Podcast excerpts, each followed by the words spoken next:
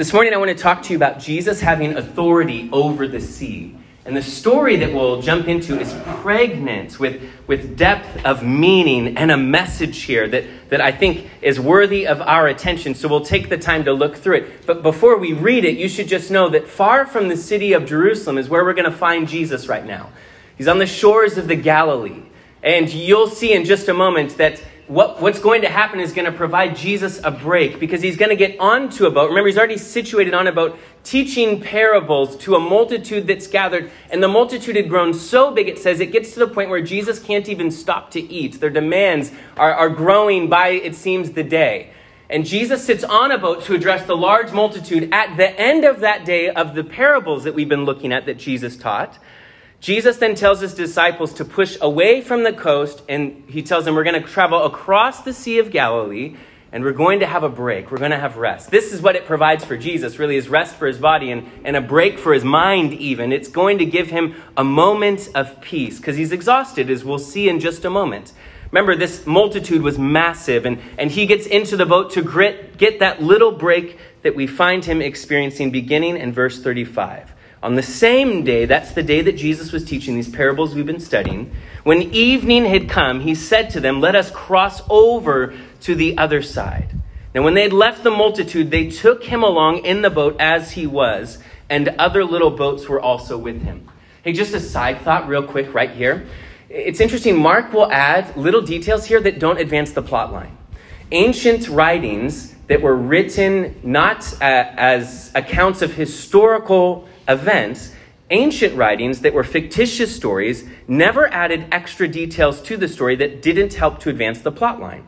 Now, for us as modern watchers of movies, we've noticed that there's a shift where if it's a made-up story and it's fictitious and things, one of the things that tried to draw you in to make you feel like it's real, to live in the tension of reality, is they'll add little details to the story that don't necessarily just produce or advance the plot line. But in ancient writings, you never did that.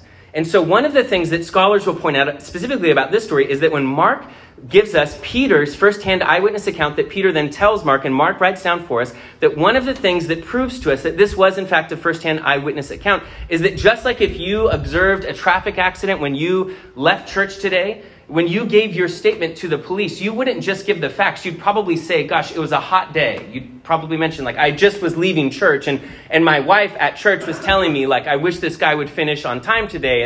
And then we were talking about where we were going to go to lunch. And then when I went to make a left turn, I saw there was this red sports car that went by, and I realized, like, oh, that's that new Ford that, yeah, I don't know what I think. But anyways, then there was this, you'd add all of these details because you weren't just observing the one little storyline that you're giving a report of, you were observing everything around it. And in the same way, Peter, as a firsthand eyewitness account here, he says, Jesus gets on a boat and there are these other little boats that were also with him.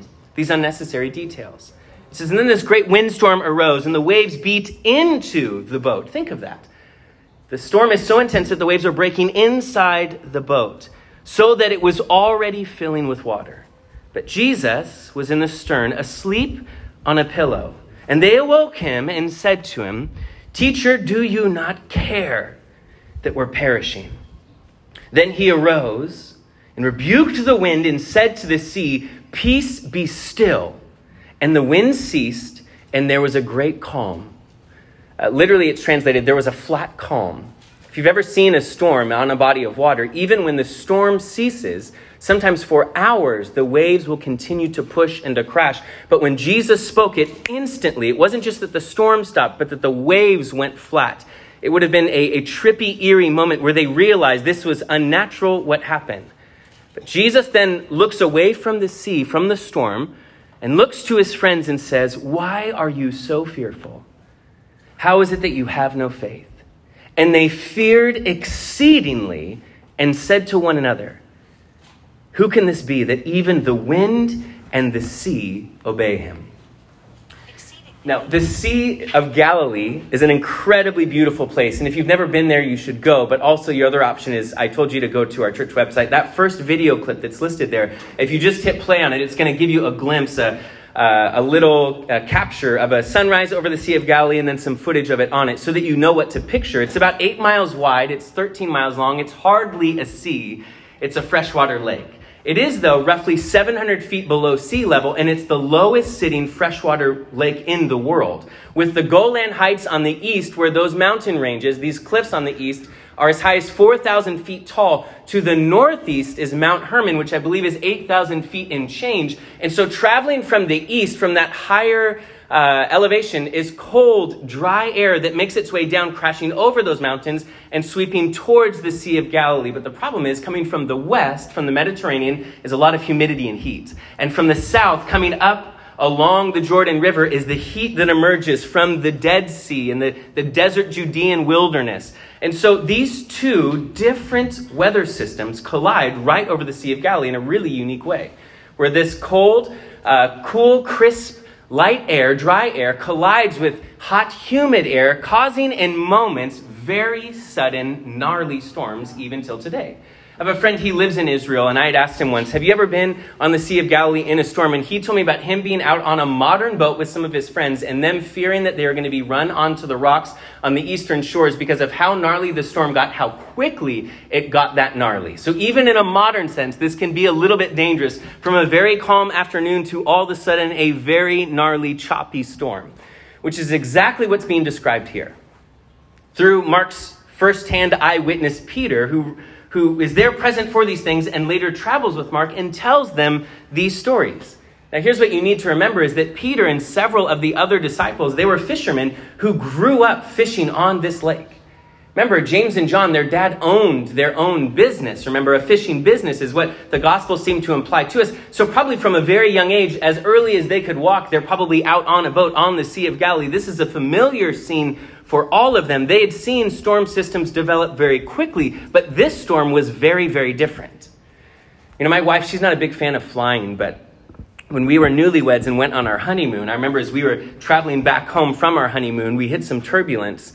And for me, a flight is an opportunity to take a nap and catch up on sleep. For my wife, it's an opportunity for anxiety and all the things that come, just to be tense. And so it's a point of tension for us anytime we fly, where she's like, how could you be sleeping? How could you do this to me? And I'm like, well, I'm just trying to catch up on some sleep. I don't know. I didn't realize it was a personal attack. But I remember looking at her and saying, Lindsay, I don't know why you're so stressed. The way that you know if we're going to be okay is you just watch the flight attendants.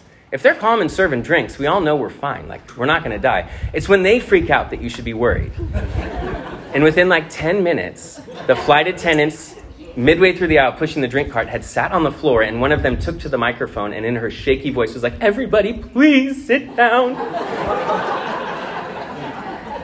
So my wife gave me a warm embrace and a quick thank you, obviously, for sharing that information to calm her.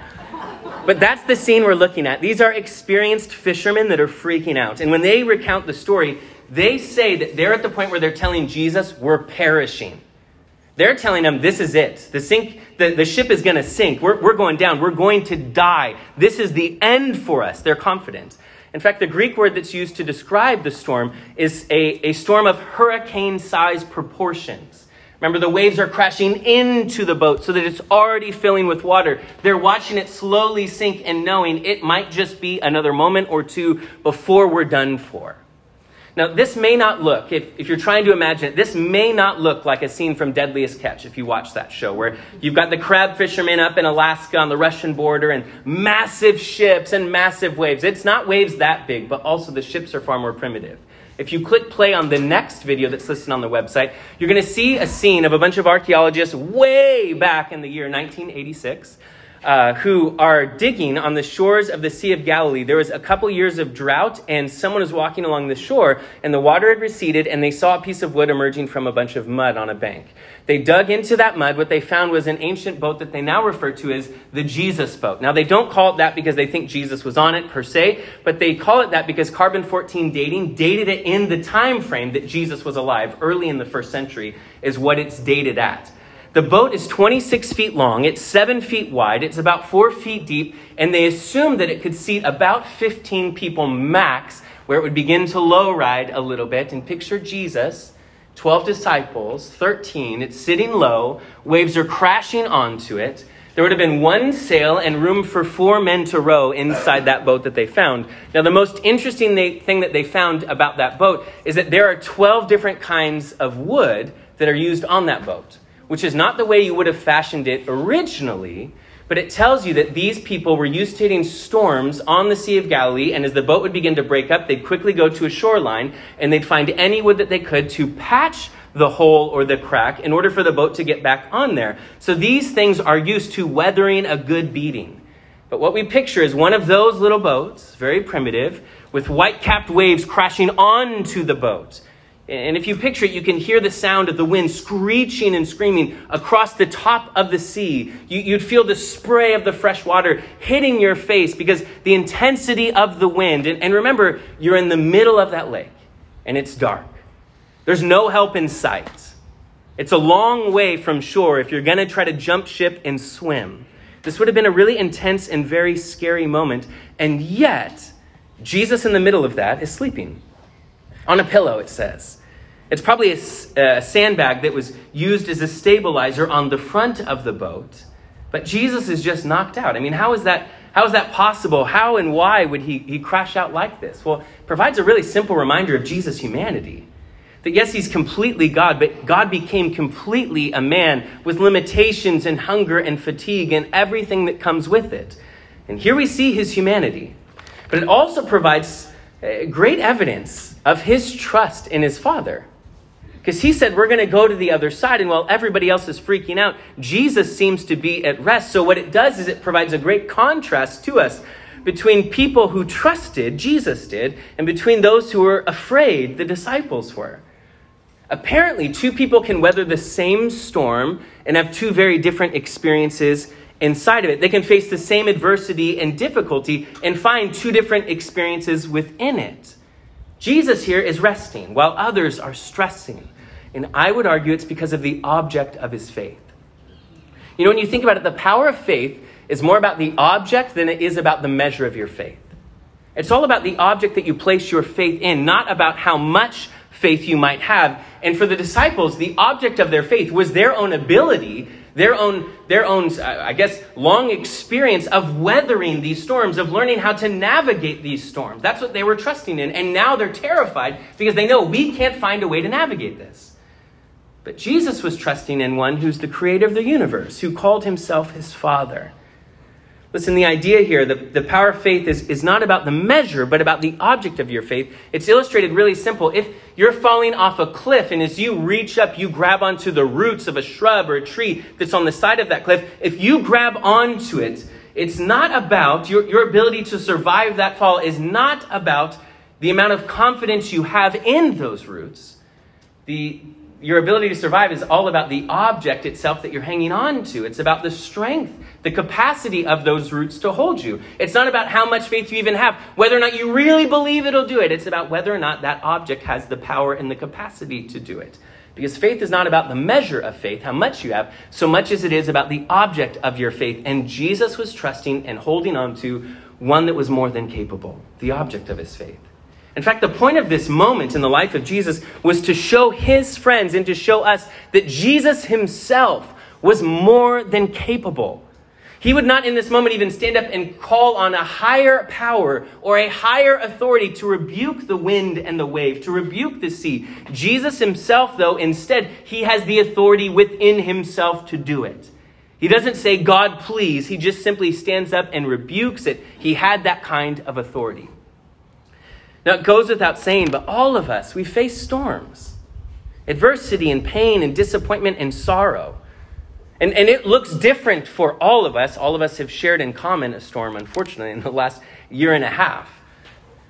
But there's a portrait here of the human predicament where there's these men at sea in a storm where their God seems to be resting or sleeping and not alert or not aware of what's happening. And for many of us, as we started to approach adulthood, we discovered very quick that there's a death sentence that looms over each of our heads. And then we realized shortly thereafter that the ground under our feet is about as firm and stable as water is. And then we began to look around, and what we saw was hopelessness and fear in others too. We discovered that others around us were sinking and drowning as well. There's imagery here that we're meant to find ourselves in, and really simple 3 points of application I think are worthy of your attention. Three things maybe for you to remember when facing adversity, when you find yourself in a storm. And the first thing is real simple. Just look in the story at who Jesus is.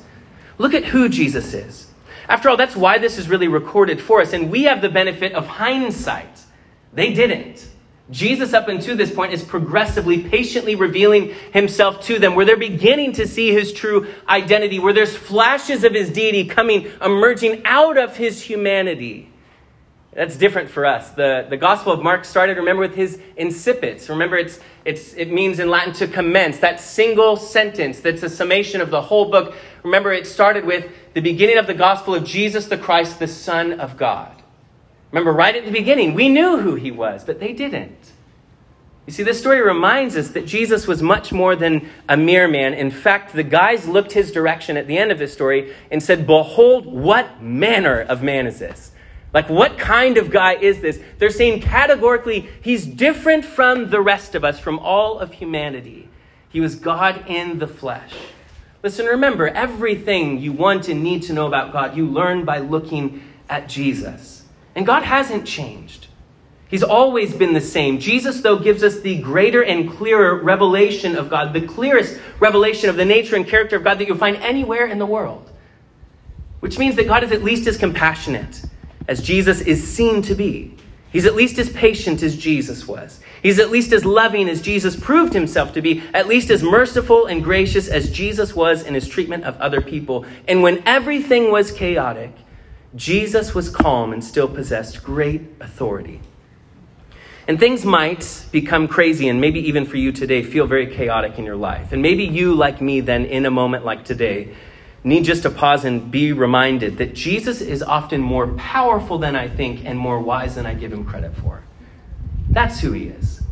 He's more powerful than I think, and he's more wise than I give him credit for. It's not just look who he is, but look in the story at where Jesus is. That's the second thing. Look at where he is in the story. In the storm, he's with you.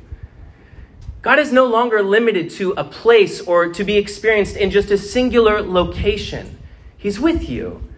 Jesus would hang on a cross and ask the question, my God, why have you forsaken me? So that you could hear the promise, I will never leave you nor forsake you. Again and again, not just the New Testament, but even in the Old, it makes the statement to people who are hurting, suffering, overwhelmed. The statement is made over and over again that God is with you. The hard thing for me is that when I'm overwhelmed, I don't know what to picture. Like, what does that actually mean? That God's with me? Because I look around, I'm like, I don't know where you are. I picture me sitting in a hospital room, where, especially in a COVID era where no one could come and pay a visit or sit and be with you in a setting like that, that it's as if God sends a little balloon and says, here, I'm just wanting to remind you that I'm with you. And for companionship, you pull it under your arm and you draw a face on it and you call it Wilson, and you make fire and knock your own teeth out and live happily ever after. And like, we really don't know, I think, sometimes what we're to picture. Like, what does it really mean that he's with me? It's telling me that God's not just there in those moments of fear or suffering or disappointment. It's communicating that God deeply cares in those moments. That's what it's telling me. In Isaiah 63, it says it this way, in all their suffering, he also suffered with them. In Hebrews 4:15, it talks about Jesus, our high priest, who sympathizes with our every weakness. It literally means he suffers with us. Modern physics, I think, teaches something about this called sympathetic vibration, where if we had two stringed instruments up here, we just have one guitar today, but if we had two stringed instruments and I were to pluck or hit a chord on that guitar, then the same strings would reverberate on the other guitar without me even touching it. Physics teaches us about something called sympathetic vibration. When I touch or strike that stringed instrument, that the sound reverberates and echoes over to the other one, causing the strings on the other one to begin to shake and to vibrate. Now think about this, to tremble and to sing. In the same way, I believe that when my life is hit or struck by something that deeply moves me, that it's as if the hand, the life experience, also struck the heart of God and make his heartstrings begin to tremble and sing with me. That he's with me tells me that he suffers with me.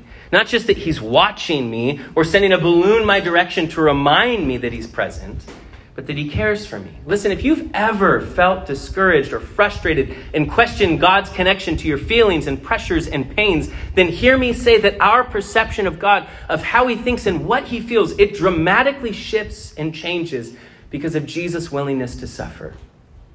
Because the cross would take the God that I need to be big enough to, as the prophets say, could measure the universe in the span of his hand. The cross takes the God who's big enough and capable enough to do that and makes him small enough that in the hard moments of life, he meets me on the floor and puts an arm around me and just gently says, I understand. That's what the suffering of Jesus has done. Taking the God who is big enough to handle anything life may throw my way, to make him small enough to place his arm around me in those moments and say, Trevor, I get it because I've experienced it. Listen, remember, please, who he is. He's all powerful, always capable God. And remember where he is. He stands with you. He hurts with you. He's able to aid you. But also look at what Jesus did in the story. That's the third thing. Remember who he is. Remember where he is. But remember in your own personal storm what Jesus did. And now don't miss this. It would be way too easy for me just to stand up here and be like, and what Jesus does in storms of life is he calms all of them. But if you've lived a little life, you know that that's just not fair or true. That sometimes our dreams don't come to fruition. That sometimes someone's health continues to deteriorate. That sometimes those that we love, they don't rally back from that illness. There's an old saying that gets a lot of mileage in this story that I've heard taught many times over the years. And that old saying goes like this. The same one who caused the storm initially stilled the storm eventually. And although it rhymes, and if it rhymes, it has to be true, I don't think it's true. I think it's shallow and misleading for me to tell you that God stills every storm in your life. And I think it's irrational and a mistake for us to assume that God is the cause of every storm in our life. Remember, we live in a broken, sinful, fallen world. Surrounded by broken, sinful, fallen people, our spirit is housed in a broken, sinful, fallen body. But our hope is that Jesus, the Prince of Peace, restores things to peace and order and harmony again. Listen, God's not to blame for all of my suffering because I don't believe that God is always the cause of all of my suffering. I want to be clear on this. I do not believe that God causes all the difficult things that we face. I do believe that Scripture teaches us so clearly, though, that God promises he can use all of it. And there's a difference. That he brings beauty from ashes, the Old Testament says, or in the book of Romans, it says that he causes all things to work together for the good. That's the promise of God. Keller says it masterfully this way. He says, if you have a God great enough and powerful enough for you to be mad at because he doesn't stop your suffering, then you also have a God that is great enough and powerful enough to have reasons that you can't understand. It's very true. In our story, Jesus stands up and rebukes the wind and the sea. It's actually the same wording that's used earlier in Mark's account in chapter 1, where Jesus rebukes a demon and drives the demon out of a man. Same exact wording. It tells you that there's something very dark and very troubling about this storm, and that Jesus' response in this moment was not to stand up on the boat and go, Father, why? Why would you send us into the storm? Why would you allow this? That was not his go-to. What was his default reaction? It was to stand up and rebuke it as if something demonic and dark and awful was behind it. Listen, I do believe, whether I'm comfortable with it or not, that God can cause a natural disaster. He can cause any storm he'd like in my life, whatever that storm may look like. You could look at Exodus or even at Noah as examples of that. But it's true that I am also a broken, sinful person living in a broken, sinful world that is so broken that it can cause suffering to come into my life. God's not always the author of it. And that there's a demonic power that wants to destroy my life and erode the very foundation of my faith out from under my feet. That's his goal. And so my default, if it's to cast blame in a hard moment, it should not be to throw that blame God's direction. Jesus did not do that. If I'm going to default to blame, I ought to throw it in the direction of destructive demonic entities that are wanting to destroy my life rather than pinning that blame, pinning those atrocities on a gracious God who entered humanity's story to bleed and to die for those who had rejected him. I shouldn't pin it on him. Listen, when I face a storm, though, for me personally, in my frustration, I can get angry with God and I can question his justice, though, because I can say, although I agree that you may not have caused this, sometimes I stop him and say, but I don't feel good about the job you're doing and stopping it and intervening. Maybe you didn't cause it, but I need you to stop. I feel like you're not doing enough to jump in between me and this problem. But what do I really suggest that God does? Should he stop evil and suffering in the world? Because if he's going to do that, he has to stop the people who cause evil and suffering in the world, which means he's going to either create a bunch of robots and take away their free will in an instant when they're going to use it in a destructive manner, or he's going to snuff them out of existence every time they're going to cause someone else to suffer, if that's what makes an evil person. And by that definition, we're all evil, and we'd all be snuffed out of existence, or we'd all be turned into a robot. What should he do to intervene? Should he leave heaven and do something to end this atrocity? It's exactly what he did. A father watched his son bleed to death on a cross, alone and abandoned and forsaken, to bring an end to every storm. I need to remember that he's done so much more than I would have ever asked him to do. The answer cannot be that God doesn't care, even if that's what my question is. Because God became one of us to suffer with and for us, the answer can never be that he doesn't care. Remember, he doesn't provide the answer to my intellectual dilemma about suffering and evil and pain in the world and in my life personally. He does not provide the answer to the intellectual dilemma. He provides the resolution to the problem. He did not give us an explanation. He gave us himself. The cross is God's answer to our cry. Listen, today, if we'll admit it, we find ourselves in the same boat as those desperate disciples. You sit on that same boat looking around. The crew that you trusted in, that I trusted in, is proven to be a conglomerate of expert politicians, of divisive news outlets, of corrupt corporations. And behind them is a long trail of broken promises that they could be the ones, they said, who'd fix all of this mess. And when we look around, the ship is sinking. One commentator I read, he said this. He said, perhaps miracles aren't permitted today because we're so busy fooling ourselves with inflated pretensions of our own abilities. His point was not a theological statement about miracles, whether or not they happen, so much as it was really a scathing rebuke to our pride, our human confidence that tells us we know how to right the ship on our own. The author continued and he said, God never seems competent in our eyes until we discover how incompetent we are behind the false front of our ego. My friends, I think for us, it's time for us to wake the master again and to learn to trust him to right the ship. We need to join who are in this story, the weather-beaten veterans here who had the raw courage to admit to the world that their sea legs and their years of experience weren't going to cut it in this storm. That they needed instead to call on the carpenter, Jesus, to come into to their rescue, to come and to be their savior in this moment. His nap tells you, though, that he won't interfere with your free will. He won't step in and take over unless and until he's invited into the situation. Until he's made captain of the boat. The story doesn't say that the disciples even knew in this moment that Jesus could save them. It tells you only that they didn't know what else to do. And so they turned to him and gave him a chance. And in your life personally, you might need to do that same thing today. Okay, real quick before we wrap up, there's a few things that maybe you're more nerdy, but stick with me, that I'll move through really quickly. Three things that I think are worth you seeing. One of them has to do with the sea, one of them has to do with Jonah, and then one has to do with the first century church.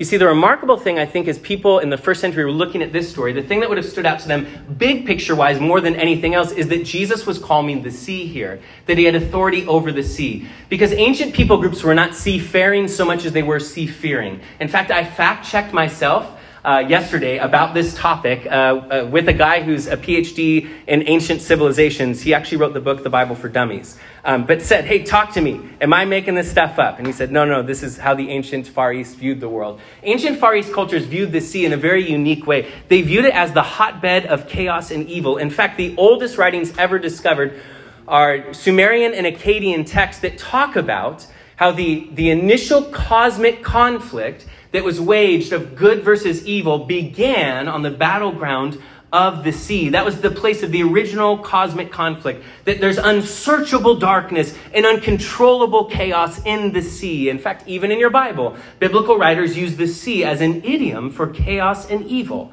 Genesis 1, God begins the creation process, and it says the Spirit of God hovered over the waters of the sea, over this unformed mass. And then God brings order out of that chaotic scene in creation. It's Daniel 2 where he has a vision where these beasts are emerging out of the sea. The idea is that they're fueled by the power of evil itself, of hell itself. It's Revelation where at the end of the book, where these crazy moments of destruction emerge coming out of the sea over and over again. It's the description of heaven saying that there will be no more sea, which all of the surfers mourn over. But that's not what it's saying. It's telling you that there's no more separation, because that's what the sea felt like for people. Inseparable things to cross over. No more separation. There's unity, but it's saying it's a place free of chaos and evil, because the sea was an idiom for chaos and evil in the ancient world. So the story is about a storm, but for the first century audience, it was a story about a lot more than that.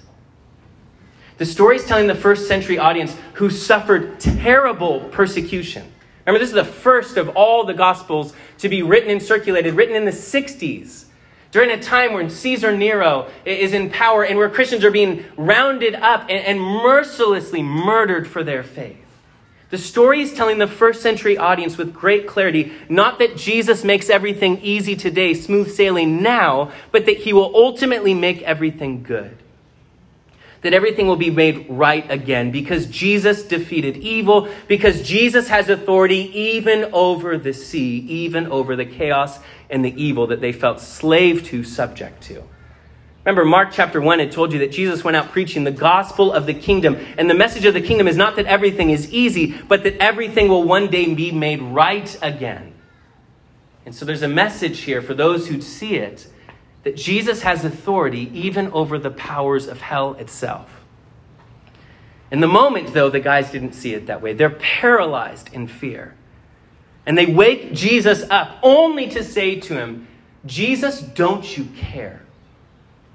It's funny, isn't it? Because we do the same thing. We often don't wake God up. We don't yell and cry out to him just to say, "Are you aware of these things?" We take the hop, skip, and jump to the next thought and say, "Do you even care?" But if they truly knew the depths of his care for them, they could have remained calm even in the midst of a storm. And for us, the roots of our confidence and the love and care for God, the roots of that confidence are found in the cross. The cross is what we look back to. The cross is what anchors us. The cross is the thing that allows the life inside of us to spring up, even in the midst of awful atrocity, to know that we have the love and attention, the care of God coming our direction. It's intriguing to me that the language that Mark uses, so I told you about the sea, but now how about Jonah? It's intriguing to me that the language that Mark uses is really stolen straight out of the story of Jonah, and maybe you already caught this. But there's several parallels that are intentionally drawn here by Mark, where he linguistically uses exact quotations from the story of Jonah, where Jesus and Jonah both find themselves on a boat. Both are overtaken by a storm. The descriptions of the storm are almost identical. Both are asleep on the boat in the storm. Both were awoken by the sailors. Both were told that they're going to die. Both had miraculous divine intervention that then would come and calm the storm. Both stories tell us that the sailors were more terrified after the storm stopped raging than they were afraid when the storm was raging. The only difference in the story is that Jonah stands up and proclaims that the only way to tame the sea and for you to live would be for me to die. He stood up and said, "If I die, you'll live," which doesn't happen in Mark's gospel. Or does it? I think Mark's drawing a parallel here. It's only seen if you kind of step back from the story and observe this story in light of the whole gospel. Remember, in Luke and in Matthew, Jesus would actually refer to himself as Jonah, saying that I am coming, he says, as a greater than Jonah, and uses even Jonah as an illustration of the resurrection. Ultimately, Jesus came to calm all storm, to still all waves. He came to redeem creation and to restore it back to its prior glory. He came to bring an end to all sin, sickness, suffering, and death, which he successfully did, but only after he stood up on the boat and willingly proclaimed, "Unless I'm thrown in the sea." And that's what he did. He threw himself into the sea. He embraced the cross. And the storm wasn't calmed until the storm swept him away. It cost him everything. He too said, "If I die, you will live." And like Jonah, he would emerge 3 days later from a grave. And now, think of this. Now, please hear me. Now, we ought never to say, "God, do you care?" "God, don't you care?" Because he did not abandon me in the ultimate storm, the storm of eternal justice. Instead, he took my place on the boat and plunged into the depth. What would ever make me think that he would abandon me in the smaller storms of my life if he took the fall for me in the greatest of storms? You see, I think that this would have spoken volumes to Mark's initial audience, that first century church, who would have easily identified with Jesus' disciples who are frightened and overwhelmed because there's this monstrous, overwhelming force that's weighing on them. They faced an impossible situation, many of them being heavily persecuted and murdered for their faith, but there's an invitation in the story. Wake Jesus up. Pray to him. And bring your fear and maybe even your anger to him. This is where we're done. Listen, all of us, we get this. For every person who's ever tried to live a life of faith, we can identify with both this moment of being overwhelmed by adversity that we feel like we're just thrust into. But also we can identify with this thought, not just the moment, but the thought of, "Jesus, don't you care that I'm drowning in this?" And for some of us, if we're honest, we've heard ourselves say that an awful lot in the last year and a half. Ultimately, what we and the disciples are really saying, though, if we think about it, and if we're honest, is we're saying, if you really loved us, you wouldn't let us go through this. If you loved us, I wouldn't feel like I'm sinking. If you loved us, you wouldn't force me to face something that's so hard. And Jesus looked at his disciples and said, "Why were you so afraid?" It'd probably be laughable. I mean, if you weren't terrified and thinking you were going to die, you probably would have laughed in other circumstances because it's a ridiculous question. Like, are you for real? Why were we afraid? We were afraid because we thought we were going to die. We were afraid because we thought you didn't care.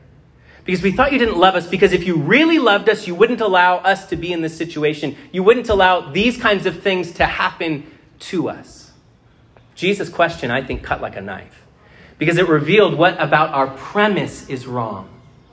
That we should know better than to think that being a follower of Jesus means that we're isolated from the storms of life. That our faith is not that God gets me out of every storm, but that God is with me in every storm that I face and has power over everything in the created universe. He's capable. Not even the powers of hell can stand in his way, the story tells me. And he has the ability and promises to make beauty from ashes, even out of devastation. My faith in the end is not that he gets me out of the storm, but that he's good and he's with me in it. And if I fast forward to the end of the book, that God does still all storms, that that's my future, that is my hope.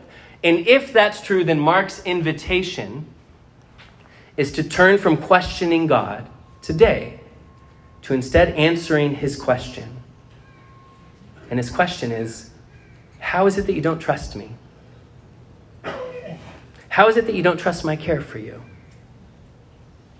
The invitation is to turn from questioning him to answering his question and then choosing to embrace faith. My friends, when you face a storm, remember who he is.